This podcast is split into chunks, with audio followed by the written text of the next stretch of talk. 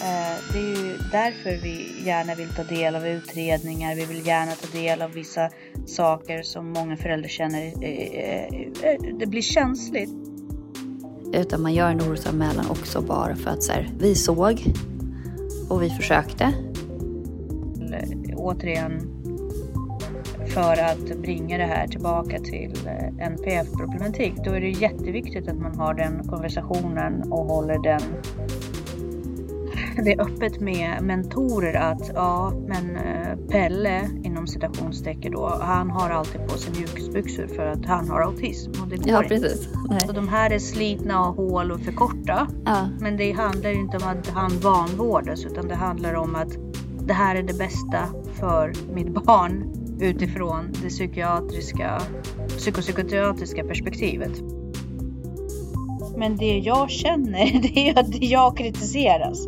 Och har man skapat ett barn och eh, hållit den vid liv och gjort sitt bästa för att vara en bra förälder i flera år, då, då blir det känsligt. Det är förståeligt.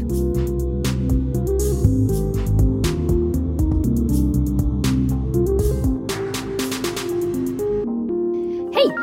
Hej Jessica!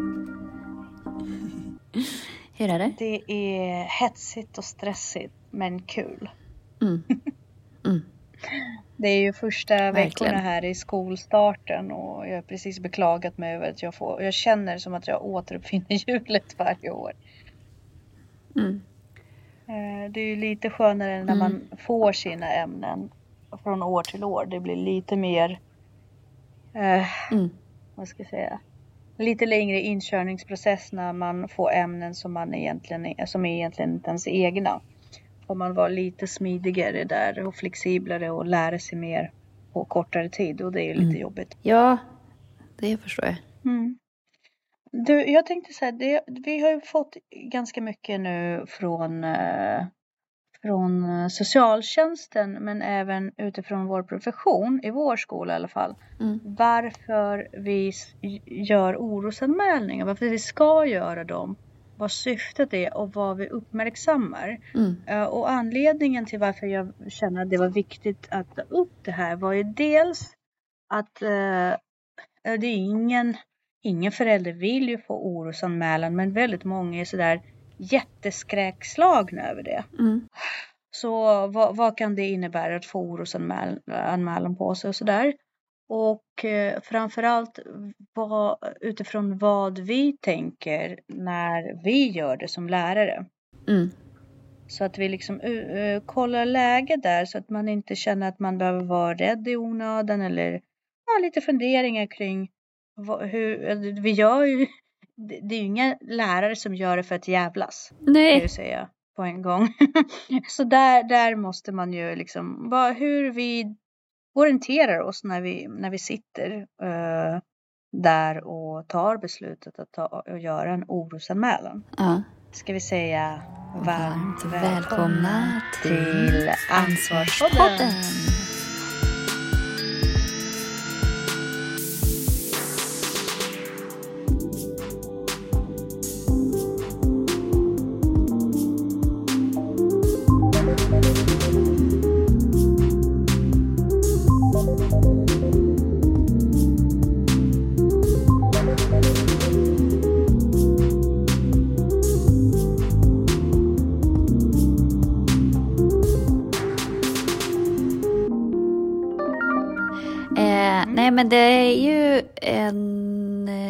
Spännande fråga.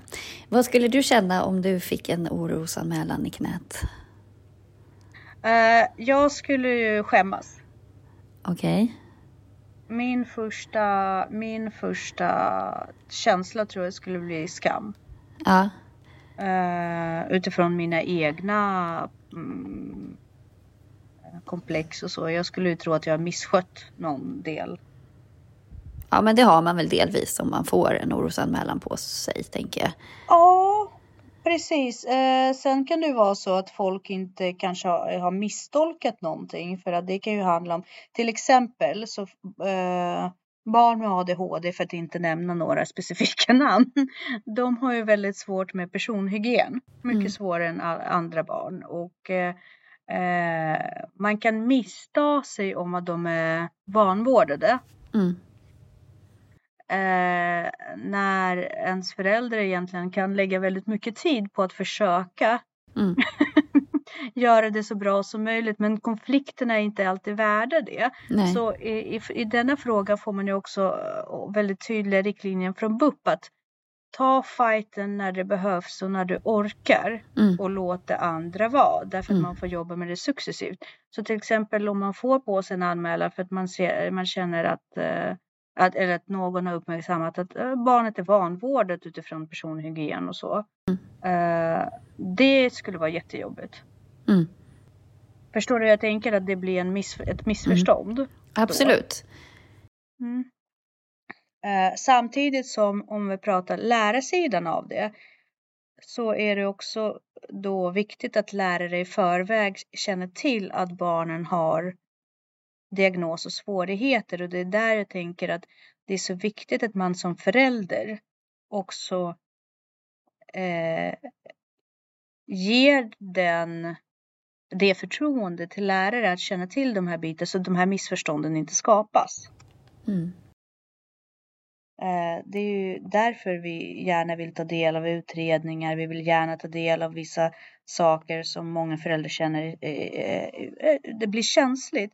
Och även det faktum att vi, vi får ju inte föreslå till föräldrar att göra en utredning. Vi får Nej. inte göra det, inte någon form av utredning.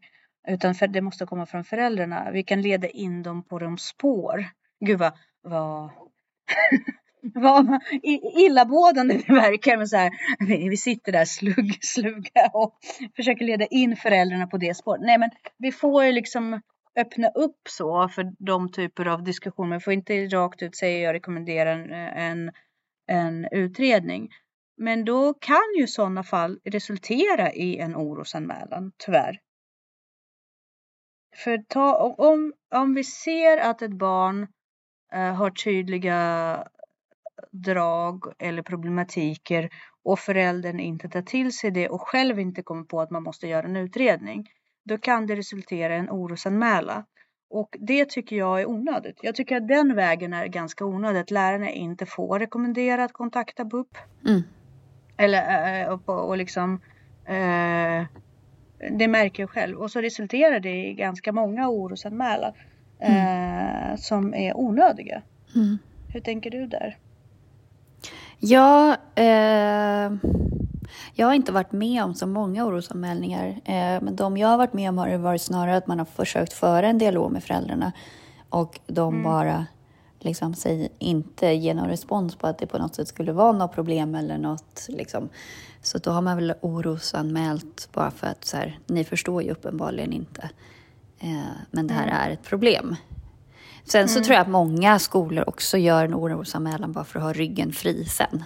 Att ingen ska komma tillbaka och säga att varför gjorde ni ingenting eller ni såg inte.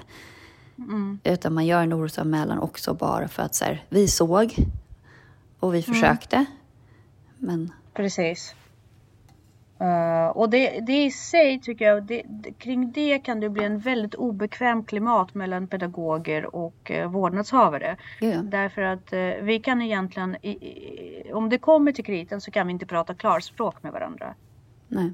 Eh, vi måste hela tiden hinta om saker och det tycker jag, å ena sidan så förstår jag att Socialstyrelsen har, har sina anledningar till varför man måste göra orosanmälan. Mm. Men vissa, vissa saker eh, tycker jag sår väldigt mycket oklarhet Mm. eh, och onödig spänning mellan vårdnadshavare och lärare. Mm. Som i, i fall med neuropsykiatrisk problematik, till exempel ADHD, ADD, och diverse autismspektra. Så där, där känner jag att det är en onödig omväg. Däremot så är vi också lagbundna eh, av, eh, av skolan. Alltså, Mm. Som lärare är vi lagbundna att om vi- man hyser minsta misstanke om att barn far illa Mm. att man ska använda det till socialnämnden. Eh, så det, jag kan inte se mellan fingrarna på det heller. Nej. Och där är det ännu mycket viktigare att, att, att föräldrarna är medvetna om det och verkligen delar med sig om vissa speciella förhållanden som kan råda hemma. Mm. Men som vi kan då se att de har koll på. Det här är i processen av att lösas eller de jobbar i alla fall på det. De gör till bästa av sin förmåga. För ser inte vi det, har vi inte vi den konversationen, Mm. eh, har föräldrarna inte varit tillräckligt öppna för att meddela oss om de här sakerna, då, då är vi tyvärr skyldiga Mm. att, att, att orosanmäla. Mm. Och eh, i vissa fall har jag varit ålagt att göra det och det har absolut visat sig bli en väldigt skamfylld situation för den familjen. De tog väldigt illa vid sig. Och eh, vi hade ju den här konversationen efteråt och då frågade de sig, men varför, varför frågar du inte? Nej men jag får inte göra det. Nej. Jag har inte rätt att göra det. Så, så det kan ju vara en... eh, Har du fått göra orosanmälningar? Nej, jag har varit med. Eh, alltså så här, kan du skriva ner vad du vet om den här Mm. eleven eller hur du tänker eller hur upplever du? Men jag har inte varit med och gjort en orosanmälan.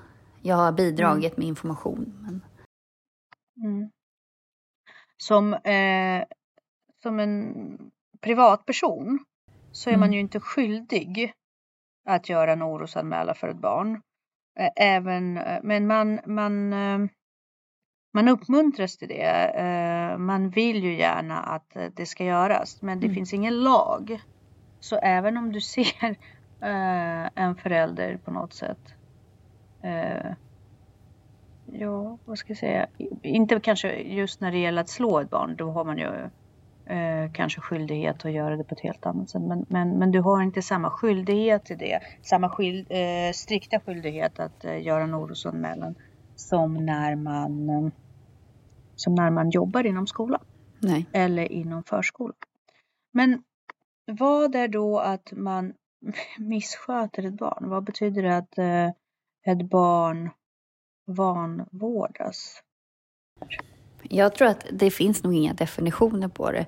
Det kan ju vara allt från att man faktiskt låter ett barn bli för överviktigt till att man inte hjälper den med hygien eller att också Mm. så här, att man inte uppfostrar den, att man inte lär om vilka normer och värderingar som finns i samhället.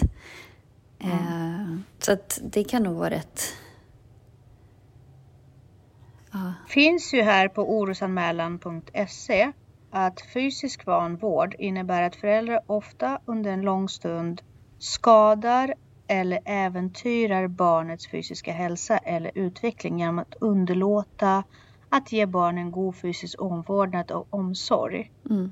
Så till exempel fysisk eh, vanvård kan vara bristen på hygien, inklusive mun och tandhygien. Det kan alltså räknas som vanvård och kan vara grund för orosanmälan, vilket jag kan tänka mig att då, då är det ju liksom tandläkare och läkare Mm. kan göra en orosanmälan. Eh, kost. Om Mm. barnet, eh, med kost så antar jag att det är både det du säger att barnet är alldeles överviktig eller underviktig. Mm. Eh, eller å, årstid eller åldersanpassade kläder. Mm. För små eller för stora kläder som man är från syskon kan alltså ses som grunden till vanvård. Eh, så till exempel återigen för att bringa det här tillbaka till eh, NPF-problematik. Då är det jätteviktigt att man har den konversationen och håller den det är öppet med mentorer att ja, men eh, Pelle inom citationstecken då, han har alltid på sig mjukisbyxor för att han har autism och det går Ja, inte. precis. Nej. Så de här är slitna och hål och för korta. Ja. Men det handlar inte om att han vanvårdas utan det handlar om att det här är det bästa för mitt barn utifrån det psykiatriska, psykopsykiatriska perspektivet. Mm. Superviktigt. Mm. Eh, barnet måste få vila och sova. Så att man, om man bestraffar sitt barn genom att förhindra den att sova eller inte se till att barnet sover tillräckligt så ses det som vanvård. Mm. Eh, husrum och skydd. Alltså att barn måste kunna vara inomhus och ha möjlighet till ett hem. Helt Mm. enkelt. Mm. Eh, skadlig exponering. Till exempel vistelse i miljöer med droganvändning och, och alkoholkonsumtion. Mm. Så är det mycket festande hemma och barnet på något sätt hör och ser saker eller lär sig saker som inte är åldersenliga. har, eh, har man som lärare absolut fog för att eh, göra en orosanmälan. Mm. Eh, barnet måste få möjlighet till hälso och sjukvård och tandvård. Så ta, ba ta barnen på de här besöken. Eh, måste man som förälder, annars, måste, annars kommer elevhälsan och skolan vara tvungna att anmärka det. Eh, att om barnet tar någon form av medicin så ligger det på förälderns ansvar att barnet får tillgång och hjälp med det. Särskilt vid sjukdomar som diabetes till exempel. Mm. Så alla de här, all det här är egentligen grund för att man ska få en orosanmälan på sig. Så det är ganska, det är ganska mycket. Verkligen. Eh, som man måste ta hänsyn till. Mm. Så där måste man också vara i väldigt eh, väldigt stark. Eh, man måste liksom ha ögonen öppna som, som lärare. Men som sagt, föräldern har ju, vinner verkligen på att ha en nära kontakt med vårdnadshavare om några av de här sakerna kan misstolkas som vanvård. Mm. Om man vill undvika onödiga anmälningar. Eh, barn som bevittnar våld eh, eller utsätts för fysiskt och psykiskt våld, sexuella övergrepp och hedersrelaterat våld, våld kränks. Mm. Och kränkningar är ju verkligen grund till eh, orosanmälan om vi känner eller hör att barn har blivit utsatt för någonting som är kränkande hemma. Mm. Till exempel att man får slag i bakhuvudet som kan finnas väldigt kulturellt betingade i vissa kulturer. Alltså det behöver inte vara slag, det kan vara dask. Men det räknas ändå som våld och det är väldigt viktigt att förstå att fysisk kontakt måste verkligen ske respektfullt även om det är kulturellt betingad. Mm. Uh, så där är det superviktigt och däremot så det som inte är fog för uh, för eh, orosanmälan, det är om föräldrar eh, tackar nej till vaccinationer. Och det tycker jag ändå är konstigt. Jag tycker det är bra, missförstå mm. mig rätt. Mm. Men jag tycker att det ligger liksom inte riktigt i linje med, med det som eh, man annars pratar om vård och så. Ja, alltså om det är de här eh, allmänna vaccinationerna som erbjuds på BVC eh, mm. som man gör för att samhället liksom, ja, det är beprövade vaccinationer och så, de kan ju fylla en funktion och man har ju erfarenhet av att man har sett att de funkar och det är inga biverkningar och sådär. Däremot så här, nyare vaccinationer känns konstigt att, att tvinga på folk. Liksom. Så att jag kan förstå att vaccinationen ligger utanför, för det är egentligen inte det är inte vanvård direkt. Det kan möjligtvis utsätta barnet eller någon annan för fara. Men det är inte, ja, det är inte vanvård. Eller? Mm. Nej, det, ja, jag vet inte. Jag tycker, nu har vi till exempel, eh, nu kommer det en, eh, en vaccin som alla femmor erbjuds av mot eh, eh, vad det heter, polylom mm. viruset. Mm. Eh, det som kan bidra till orsaka cancer i livmoderhalsen. Mm. Papillom, papillomvirus.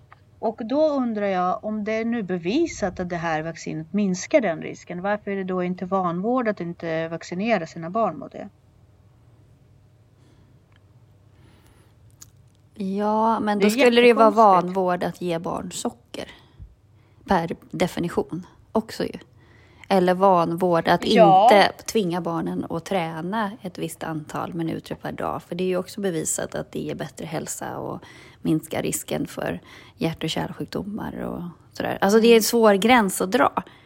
Jag vet inte ja, var man drar det, gränsen. Liksom. Ja, det är, det är sådana här saker som man är väldigt svårt att avväga just där med med till exempel orosanmälan. Om, en barn, om ett barn bor i en sekt och vi vet om det, eh, mm. eller sektliknande förhållanden, eh, så har ju föräldrarna rätt att utöva vilken religion som helst. Mm. Är, det, eh, är det någonting som är fog för orosanmälan? Nej, för vi har fri religion. Mm. Men samtidigt att, att krama ett barn som inte vill bli kramad Mm. Eh, det är ju fog för orosanmälan. Mm. Så att, eh, det, det är svårt. Det är väldigt mycket. Jag vill bara inte... eh, Det, meningen med det här är väl ändå liksom sitta där och fundera föräldrarna och vård, så här vårdnadshavare och lärare tillsammans i, den här, i det här avsnittet. Och bara, den här avvägningen är svår. Mm. Det är otroligt svåra kort man spelar med när man, man sitter där i sitsen och, och, och ska liksom, på något sätt formulera det här. Och så sitter Mm. man där, men är det verkligen vanvård? Får barnet illa? Får den Mm. illa jämfört med andra i den här miljön? Mm. Eh, för jag kan tänka mig, missförstå mig rätt, Mm. att barn och miljöer i utsatta områden, att de lärare har en mycket högre ribba, Mm. Eh, eller mycket lägre ribba på hur de tolkar Mm. eh, Socialstyrelsens riktlinjer än vad lärare gör i områ- områden som inte är lika utsatta. Kan det vara så? Ja, jag vet faktiskt inte. Man hoppas ju att det inte är så. Jag har faktiskt aldrig jobbat i en väldigt utsatt eh, eh, miljö. Nej men det, alltså det, det, du har ju en annan dimension där också om du just i de här lite mer utsatta miljöerna, de är ju utsatta för att det också blir kulturkrock och så. Eh, och Mm. de flesta, Sverige är ju ett land där staten lägger sig i väldigt mycket. De flesta är ju inte vana vid att staten kan gå in och till och med typ omhänderta ett barn. Och vi har ju lite grann haft den politiken att så här, vi behöver inte integrera folk eh, då när man använt det som argument att så här, barn måste integreras och det är så där. Och det kan bli så fel om folk får fortsätta ha sina normer och värderingar som skiljer sig helt från oss. Ja, men man kan alltid omhänderta barnen om det skulle gå för illa. Men det är liksom inte... Eh, det känns ju lite konstigt att ha det som en lösning. Liksom. Alltså, det är inte bara... Dels så tycker faktiskt inte folk om att få sina barn omhändertagna. Alltså det är lite konstigt.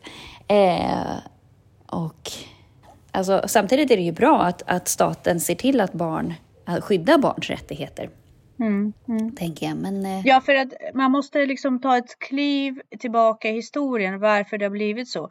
Det är ju för att vi har eh, eh, haft en väldigt social, sty- alltså socialistiskt styrd eh, land. Och vi har politiserat väldigt många områden eh, av våra liv som många liberala länder inte har på samma sätt. Mm. Så till exempel allt vad gäller familjerelationer, familjedynamiken, eller väldigt mycket är ju politiserat. Samspel mellan man och kvinna, samspel mellan två vårdnadshavare, man och kvinna, liksom vem som, det är ju väldigt mycket lagbundet vem som ska på vilket sätt. Det är väldigt mycket lagstadgat vem som ska ta hand om barn och jämställdhet och sådana saker. Mm. Och därför är det egentligen utifrån det här inte lika vanligt. Eller också utifrån det här, det är väldigt det kommer väldigt naturligt att vi även har politiserat barn och barn om, omhändertagandet. mm, Om vi till exempel tittar på våra enorma grannar över havet, mm, eh, USA. Där är det inte alls lika, ja, där får ju staten inte alls gå in och eh, pula lika mycket inom husets eh, gränser som Mm. vi gör i Sverige. Där får ju barnen till och med bli hemskolade. mm, Eh, de har ingen skolplikt på samma sätt.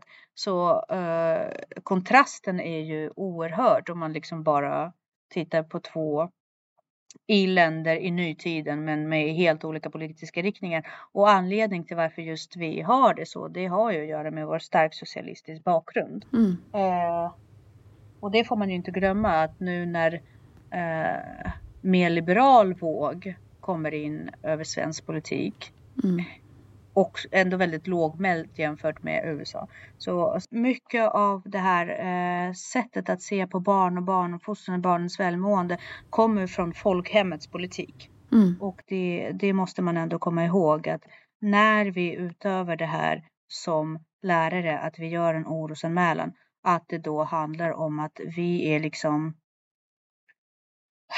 lagens högra hand i att ha koll på vad vi liksom på något sätt faddrar och se Mm. till att eh, vi har ögonen utspridda på barnen. Men det står också så här att, att tänka på innan man gör en anmälan är eh, att det är för barnets och familjens skull är viktigt att man så långt som möjligt informerar om att en ors- eh, orosanmälan kommer skrivas och varför. Mm. Att du visar familjen att du är orolig för barnets hälsa och utveckling Mm. och det är därför du liksom vill på, eh, påpeka det här till föräldern. Det, det handlar om att vi är oroliga. Det handlar inte om att vi är illvilliga eller vill sabba. Men, men den diskussionen känner jag ofta hoppas, alltså man hoppar över det. Mm. Man uttrycker eh, att vi upplever inte att det här funkar riktigt bra och så kanske föräldern eh, inte vill kännas vid eller så. Och sen gör man en orosanmälan. Mm. Men man, går i, men man hoppar ibland över det här steget att sätta sig med föräldrar och säga Men vet du vad? Vi är oroliga för det här, det här och det här. Mm. Och att det är den här lite jobbiga inom citationstecken konfliktsituationen. Mm. Att den kanske behöver redogöras lite mer för föräldrar. Att man verkligen tar det här Mm. från ett empatiskt perspektiv. Så att nu, har, nu vet inte jag om det är så i de fallen. Eh, men, men jag kan tänka mig att det kan bli väldigt svårt. Mm. Så. Mm. Men det är Absolut. viktigt att inte hoppa över det. Ja, Mm. verkligen. Ja, och då, då är det också viktigt för alla föräldrar att veta att det är polis, skola, hälso och sjukvård som är skyldiga Mm. enligt, enligt eh, Ja, du är skyldig även om du bara misstänker någonting. Mm, precis. Precis. Och vi är också skyldiga att det här kan ju föräldrarna också ta med sig. Är vi, är, eh, misstänker vi någonting då är det också bra eh, att eh, föräldrarna har blivit liksom att man har kommunicerat med föräldern kring det. Mm. Sen kan det vara en annan situation där man är rädd att, att barnet kommer fara ännu mer illa om Mm. man meddelar föräldern. Men det är väldigt extrema fall. Mm. Det är inte riktigt det jag pratar om nu. Om barn kommer, eh, kommer till skolan med blåmärken då är, sitter man ju inte och dividerar Nej. med föräldern på en gång. Utan Nej. det man gör det är att man liksom på en gång Mm. anmäler. För där, där har man gått över en gräns. Men alla de här lite luddigare och gråare nyanser där, där det har skett någon form av ja, onödig anmälan. Där man har kunnat Mm. liksom både som förälder varit mer givmild vad gäller viss information även om det känns jobbigt. Mm. Och som lärare också kanske tänkt på sina bekvämlighetsgränser eh, och faktiskt tagit den svåra. Det tror jag kan gynna barnen väldigt mycket. Verkligen. Mm. Verkligen. Men, nej, men det är svårt det där med, det är svårt med orosanmälan, det är svårt att kritisera uppfostran eller liksom, det är svårt att Ja, Alltså det vet man ju själv om man får, när man får kritik för hur man sköter sina egna barn och då är det ändå bara så här att man huruvida man låter dem spela mycket eller inte eller liksom vilka fighter Exakt. man tar eller inte. Eh, så att, exakt. ja. Ja, jo men så kan det vara. Alltså, jag menar hemma eh, hos oss så har ju Paul mycket striktare syn på uppfostran än vad jag har. Mm. Eh, och jag får ju höra väldigt mycket från honom som jag känner att det blir väldigt, väldigt känsligt för mig. Det han säger kan vara bättre för, Mm. för Elisabeth. Men det jag känner det är Mm. att jag kritiseras. Och har man skapat ett barn och eh, hållit den vid liv och gjort sitt bästa för att vara en bra förälder Mm. i flera år, då, då blir det känsligt. Det är förståeligt. Så att eh, på något sätt måste man också... Nej, men jag tycker att det är, är bra för att när Danne har åsikter så har han ofta, han är ju mitt strikta jag på något vis. Alltså han säger det Mm. jag egentligen tycker och sen så har jag slöat till Ja. lite och så här. Så det blir lite så här, åh fan han har ju rätt liksom och så skärper man till sig. Mm. Eh, Handen på hjärtat så är det ju så med Paul också. Han har ju väldigt bra koll. De, de ser ju på det lite mer objektivt.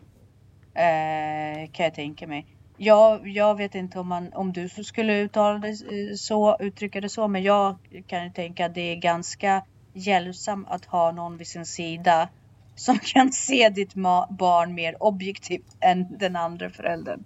Förstår du vad jag menar? ja, och samtidigt också så har ju inte Ja. de hänsynen med sig heller. Men alltså förklarar Nej. man så brukar det inte vara något problem. Alltså om man säger nej men nu tänker jag så här och jag väljer att göra så här, fine. Ja, precis. Men sen är det också ganska skönt att, uh, att det, man får inte glömma att vissa saker, även när det handlar om barnuppfostran, så, kom, så påverkar ens egna känslor väldigt mycket också. Vissa saker gör man för sina barn åt sig själv. Mm. Uh, om man själv kanske inte har fått.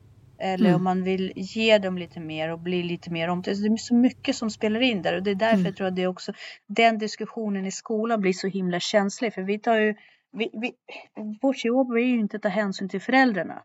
Det, det är ju det som är så svårt. Vi kan tycka om det dyrbaraste de har. Men vi får inte ta hänsyn till dem. Nej. På något sätt. Och det är otroligt svårt. Och det är där det här att vi har politiserat hemmasfären. Det är där det problematiserar mycket. Men om, om alla enas om att det är, en, det är en empatisk dialog som kommer från rätt ställe från båda håll så, så brukar det funka. Ja, precis. Jag tänker ju så här dialog överhuvudtaget. Men ibland går det ju inte att föra en dialog om man är för långt ifrån varandra från början. Nej, och så är det också. De exemplen har vi också haft väldigt mycket i vårt arbetsliv. Ibland är det så. Och ibland är det som så också att man, ja men, man orkar inte att sitta och bevisa sig heller. Nej. Därför att den, äh, lärares profession har ju på något sätt blivit väldigt luddig och våra mandat är väldigt luddig. Och, och vi, många av oss har själva bidragit till det, alltså eh, kollegor. Mm. Ska vi, eh, ska vi sätta punkt med detta? Och jag undrar, jag undrar om våra lyssnare någonsin vill ställa frågor till oss. Hur gör de då? Eh, ja, då kan man väl bara droppa en, ett meddelande på Facebook eller eh, Insta. Ja, ska vi börja uppmana folk att göra det? Det är lite kul för nu har vi ändå hållit på i nästan fyra år eller mer. Ja, det är snart eh, 300 avsnitt här. Ja, så det är ju hur mycket som helst och aldrig har vi äh, fått oss äran att svara på en lyssnarfråga. Så äh, nu vill vi jättegärna att om du har lyssnat på oss äh, och tycker om det du hör, ställ en fråga. oh. Det vore superkul. Tycker inte du det? Absolut. Nu droppar jag det bara på jag improviserar till det här. Och du bara nej, jag vill inte. Men, men eh, jo då, det blir bra. Bara, hej. Det, det, ja, så vi uppmanar våra lyssnare till att faktiskt droppa en fråga till oss. Perfekt. På Facebook eller Instagram. Tack snälla för den här veckan. Tack själv. Hej. Hej.